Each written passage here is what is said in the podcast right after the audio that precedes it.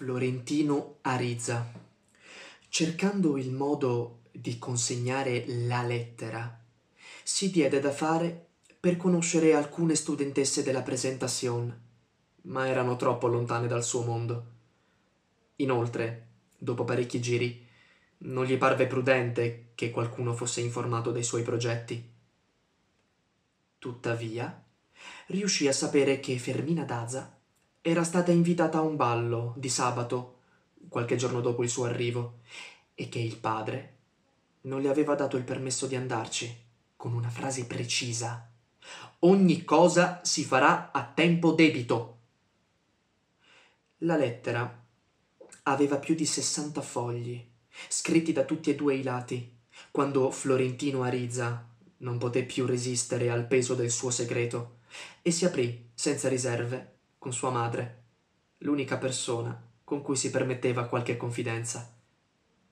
Transito a Riza si commosse fino alle lacrime per il candore del figlio nei fatti d'amore e cercò di orientarlo con i suoi lumi. Cominciò convincendolo a non consegnare lo zibaldone lirico, con cui sarebbe solo riuscito a spaventare la bambina dei suoi sogni, che supponeva altrettanto acerba quanto lui in affari di cuore. Il primo passo, gli disse, era ottenere che lei si accorgesse del suo interesse, perché la sua dichiarazione non la cogliesse di sorpresa e avesse il tempo di pensare. Ma soprattutto, gli disse, la prima che devi conquistare non è lei, ma sua zia. Ambedue i consigli erano saggi, senza dubbio, ma tardivi. In realtà, il giorno in cui Fermina Daza aveva trascurato un attimo la lezione di lettura che stava dando alla zia e aveva sollevato lo sguardo per vedere chi stava passando nel corridoio. Florentino Ariza l'aveva impressionata con la sua aria di abbandono.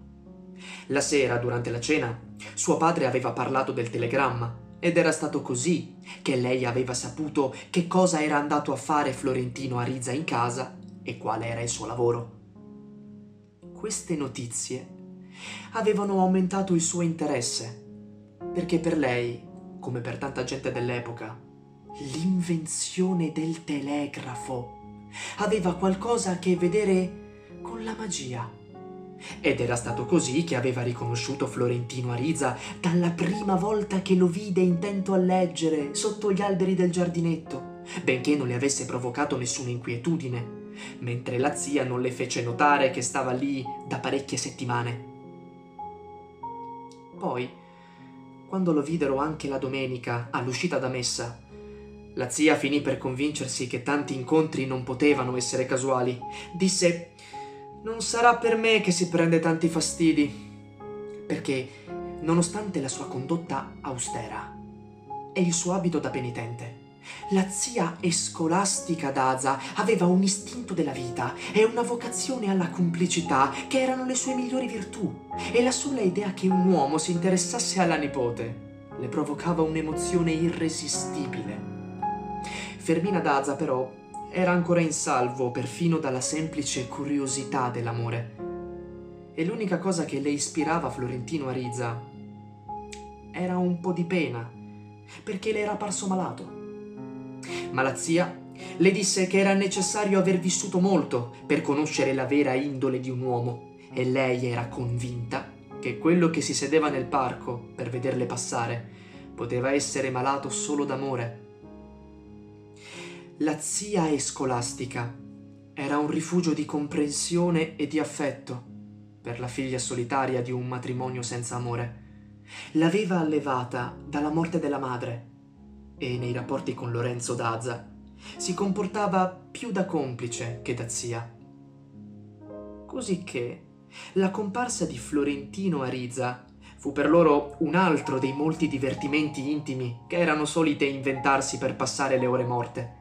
Quattro volte al giorno, quando passavano dal giardinetto dell'Os Evangelios, tutte e due s'affrettavano a cercare con un rapido sguardo la sentinella sparuta timida, proprio poca cosa, quasi sempre vestita di nero malgrado il caldo, che faceva finta di leggere sotto gli alberi.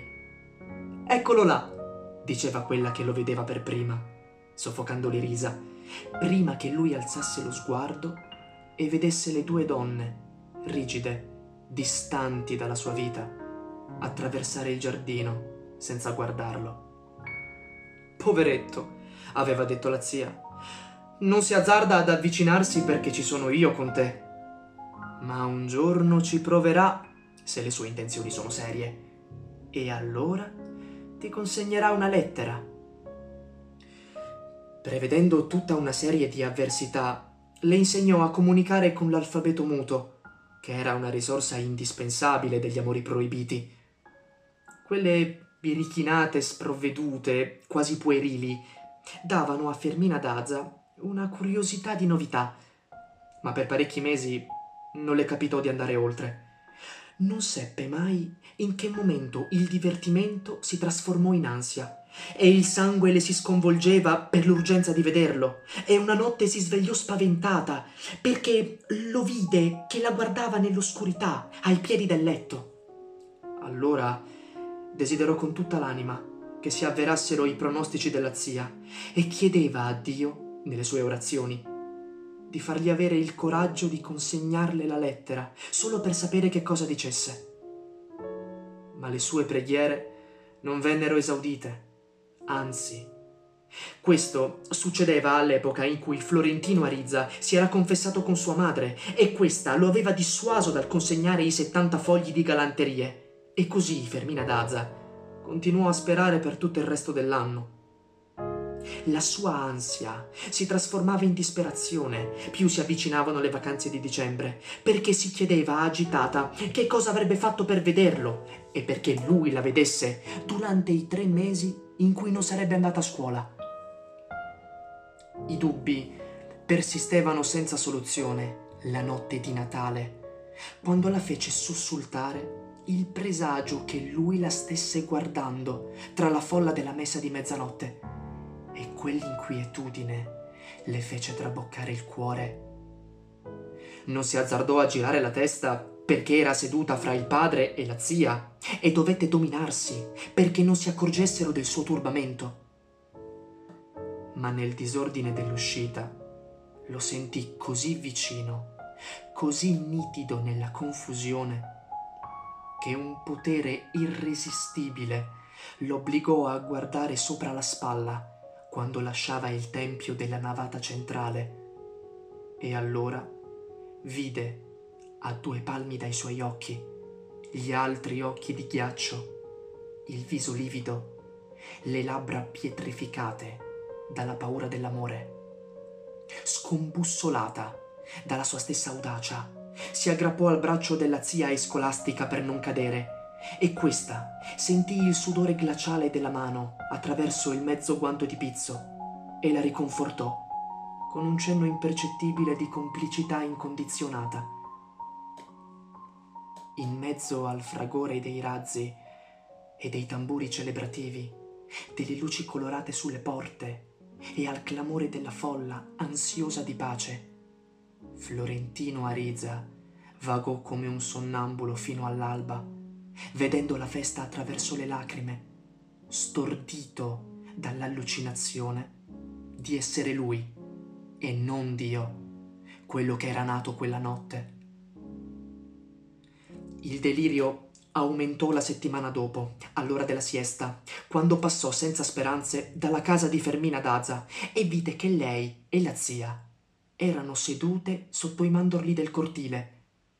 Era una ripetizione all'aperto del quadro che aveva visto il primo pomeriggio nella stanza da lavoro, la bambina che provava la lezione di lettura alla zia. Ma Fermina Daza era diversa, senza l'uniforme scolastica, perché indossava una veste di filo, con molte pieghe che le cadevano dalle spalle, come un peplo, e aveva in testa una ghirlanda di gardenie che le davano l'aspetto di una dea incoronata. Florentino Ariza si sedette nel giardino, dove era sicuro di essere visto, e non ricorse alla finta lettura, ma restò col libro aperto e con gli occhi fissi sulla donzella illusoria, che non gli ricambiò neanche uno sguardo di compassione. All'inizio pensò che la lezione sotto i mandorli fosse un cambiamento casuale, dovuto forse ai restauri interminabili della casa, ma nei giorni seguenti capì che Fermina Daza sarebbe stata lì, a portata di vista, tutti i pomeriggi alla stessa ora dei tre mesi delle vacanze, e questa certezza gli infuse nuovo coraggio. Non ebbe l'impressione di essere visto, non avvertì alcun segno di interesse o di rifiuto, ma nella sua indifferenza c'era un diverso splendore che lo incoraggiava a continuare. Improvvisamente, un pomeriggio alla fine di gennaio, la zia appoggiò il lavoro sulla sedia e lasciò sola la nipote nel cortile, in mezzo al rigagnolo di foglie gialle cadute dai mandorli. Incoraggiato dalla supposizione irriflessiva che fosse stata un'opportunità concertata, Florentino Ariza attraversò la strada e si piantò di fronte a Fermina Daza e così vicino a lei da percepire le crepe del suo respiro e l'alito floreale con cui l'avrebbe identificata per il resto della sua vita. Le parlò a testa alta e con una determinazione che avrebbe riavuto solo mezzo secolo dopo e per lo stesso motivo. L'unica cosa che le chiedo è di voler ricevere una mia lettera, le disse.